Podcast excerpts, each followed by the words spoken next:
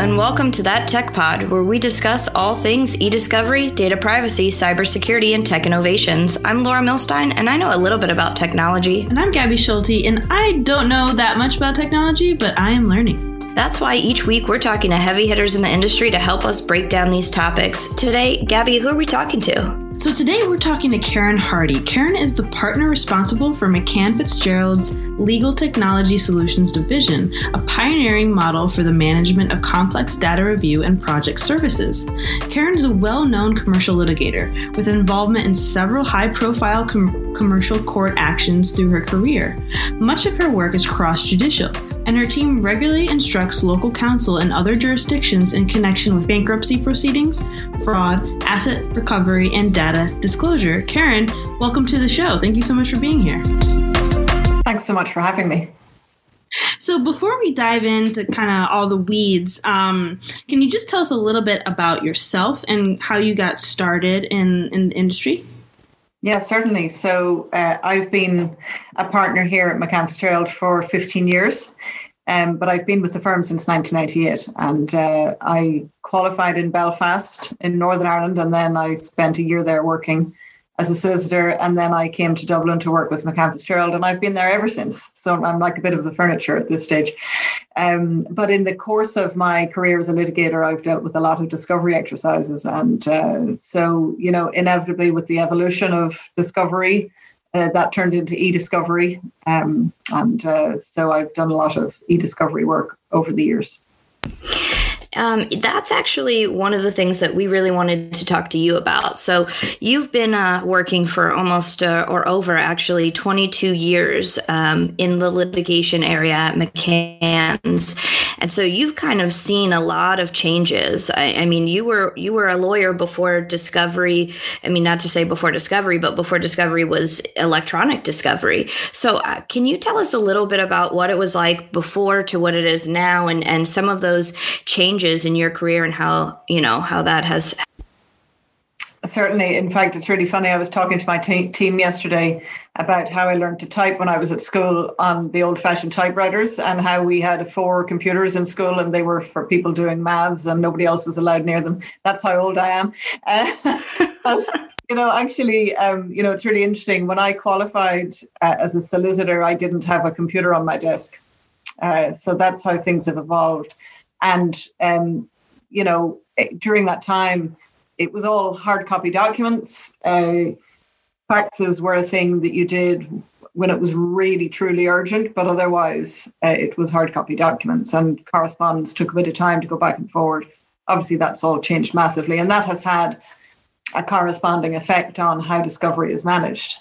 Um, the, the, the first big discovery exercise I ever was involved in was actually a very big one for a product liability case in which there were six million hard copy documents which the client had collated and, and which had to be reviewed. Uh, so that was a bit of a baptism of fire, as you can imagine. And in those days, the client had developed through their IT team a, a very rudimentary document management system to sort of collate and index those documents um, how things have changed. Uh, but certainly, you know, that was a really good um, way into the whole topic of discovery in my younger days.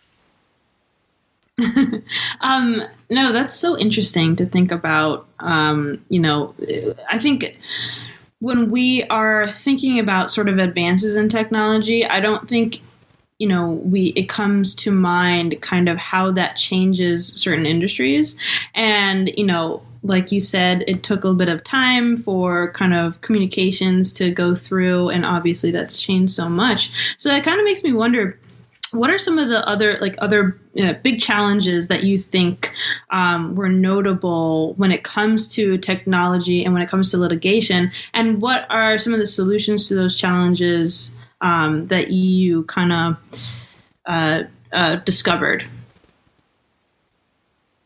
well, I, I suppose what I what I would say is discovery is always like an iceberg.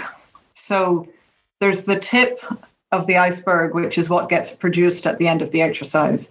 And there's the rest of the iceberg, which all has to be gone through to get to that point.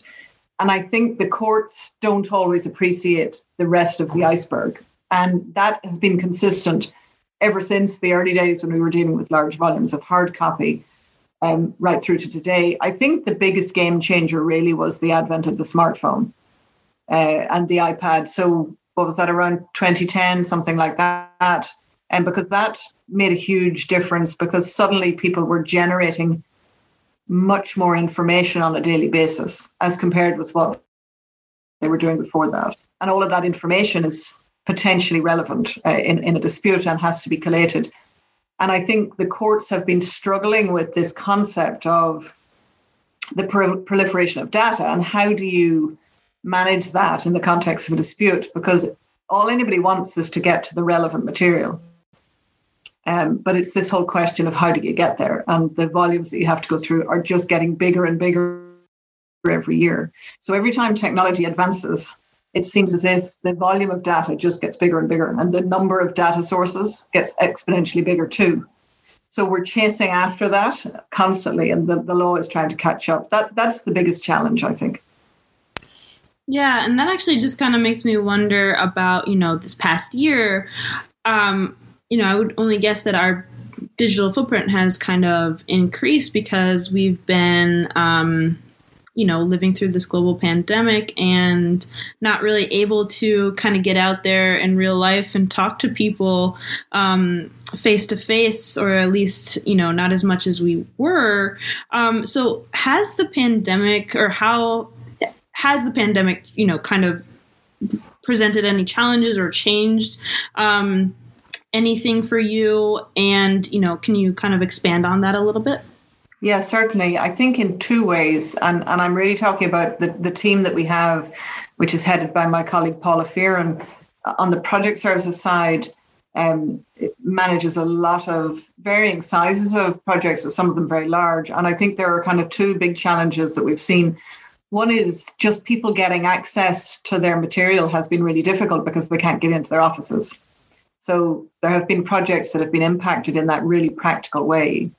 Uh, and then, secondly, as you say, there's an awful lot more electronic communication happening than ever before as a result of remote working. And um, one of the challenges, I think, for any discovery exercise is that those channels are different to what they normally are.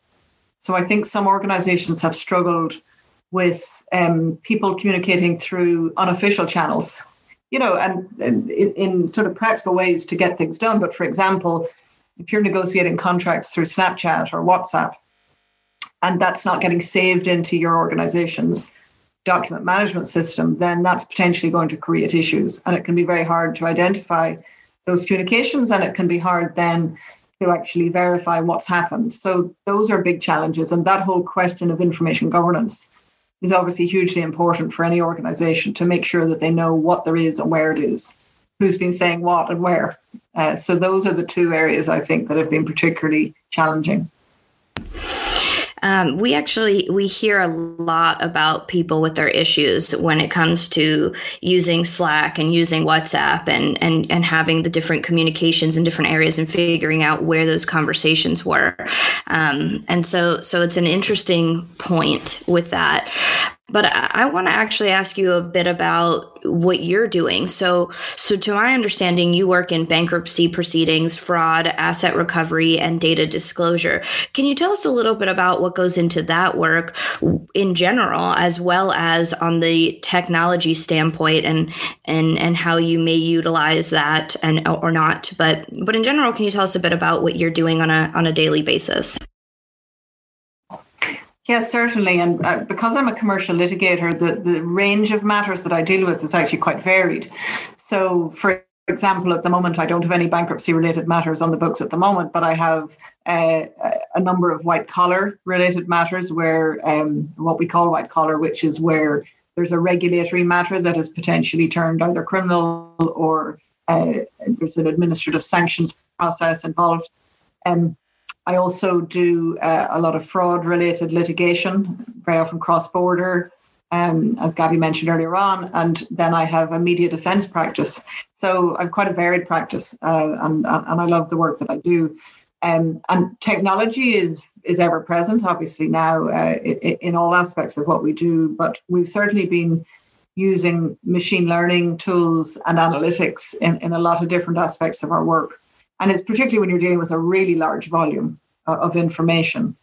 There are so many tools that are now available to help you navigate that very quickly. So, for example, in a fraud case, you know, if you identify the contents of a server uh, and you need to very quickly work out whether there's material in there that's relevant to the fraud case, you can now do that really quickly compared to what we might have done a few years ago, where we would have been trawling through uh, all of the emails trying to find uh, the smoking gun. Um, so, yeah, it's very relevant. And uh, um, I, I do less of the trawling myself these days.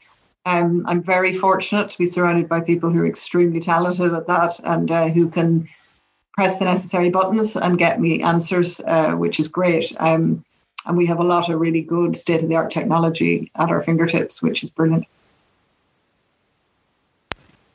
Yeah. And so, kind of, you know, before uh, talking today and kind of learning a little bit more about you, um, you know, it was noted that you kind of said before that you're really passionate about um, innovation. And I was kind of wondering what about innovation uh, it, uh, attracts you, and how do you think that plays into the things that you're doing, like, you know, what you just explained, basically?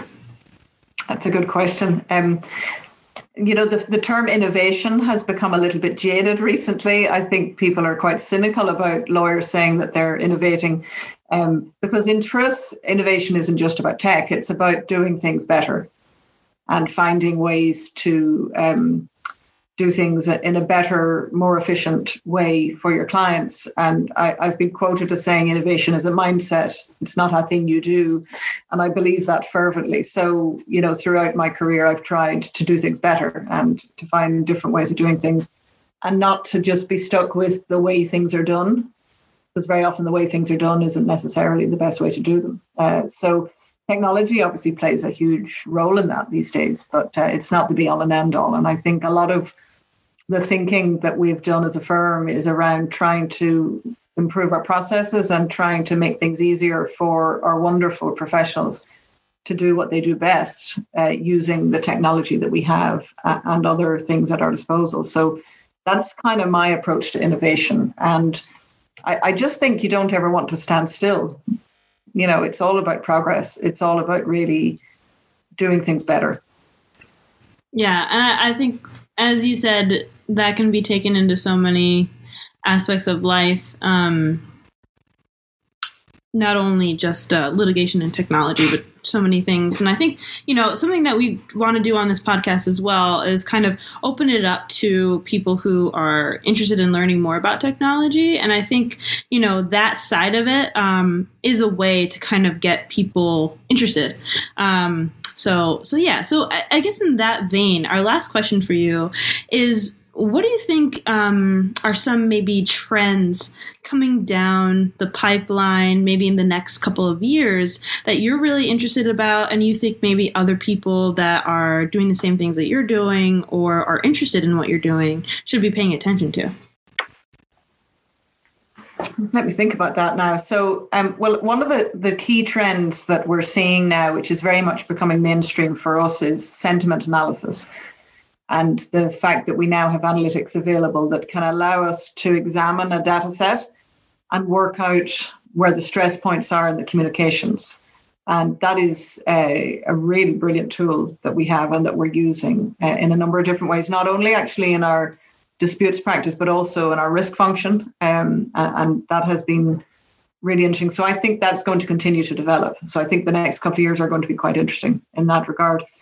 I think as well, I'm really interested in legal education and how relevant the education that students are getting is to what they're going to be doing when they get into the workplace. And so we've, um, you know, been looking at this in a number of different uh, initiatives that we've done over the last few years. But I do think that that whole question of legal education is going to be very important because increasingly, as professionals, we are working in different ways uh, to the way we would have worked even 10 years ago you know it's it's the change is happening quite rapidly and it's really important that legal education keeps up with that and that legal technology becomes a part of the law degree uh, that people are actually doing uh, that if they want to become lawyers they need to understand things like um, discovery and analytics and, and all of these other things that are now so mainstream in terms of what we do as litigators. And Karen, I think that's an excellent point because, you know, when you think law school, you don't think e discovery. You think, oh, I'm going to have to be reading all these books and learning all these uh, laws. And so it is changing so much that you're right. Having that education, it's shifting um, in a lot of ways. And so you brought up a lot of interesting points today. And um, we just wanted to say thank you. This has been an amazing conversation, and we really appreciate you coming on the show with us today. It's been an absolute pleasure for me. Thanks so much for having me. I'm really looking forward to hearing the rest of the series.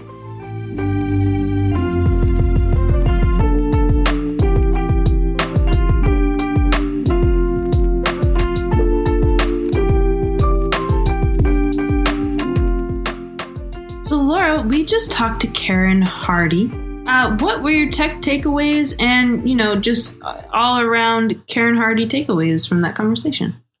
I mean, I think first of all, she's impressive. 22 yeah. plus years in litigation sounds stressful. So, and to be doing that during a period of change, I think all the people coming into law now, they're used to discovery. So it's, mm-hmm. it's, you know, so different to do your job on a regular basis and then all of a sudden have to change the way you're doing it. It's like, yeah, yeah, that's a struggle.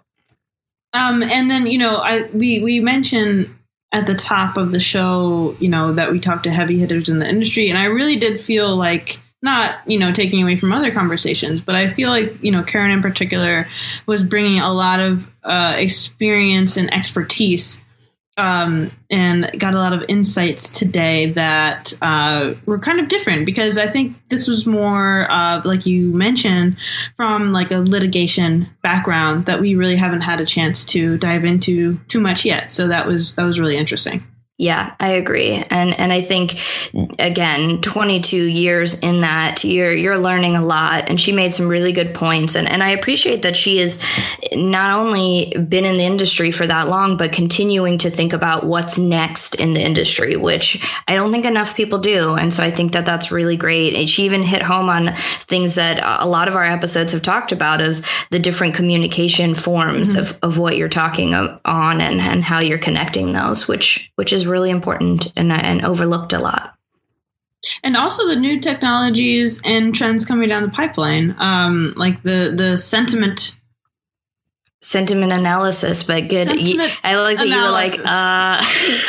I was like, help me out, Laura. Um, sentiment analysis. No, that's actually that is very interesting, and honestly, just like um, as somebody who isn't as tuned in, obviously, clearly, um, to to all of this, it's incredible to know, you know, the technologies that are being used and what is cap- what is possible and what's out there right now and like where things might be headed in the next, you know, 3 to 5 years. Yeah, it's it's remarkable. To some extent, you think about how far behind we are. Like you look at like the movie Back to the Future, and you're like, yeah, how come we don't have those hoverboards yet? Time travel. Why aren't we able to time travel? Why aren't those shoes just tying themselves? And then to the other extreme, you're just like, oh my goodness, this technology can tell me what I'm thinking before I'm thinking it. That's scary. so it's a it's a weird bucket. Do you know? it is a weird bucket. Do you know what I'm actually very excited for, Laura? What? Self-driving cars. You're excited until it crashes, and then who are you See, blaming? The car and or the company? An interesting fact is that a lot of people were very scared of elevators because of that same sentiment. I'm still scared of elevators. Have you ever been trapped in an elevator? They're terrifying. It's a terrifying experience. But I am excited for the self-driving cars as well.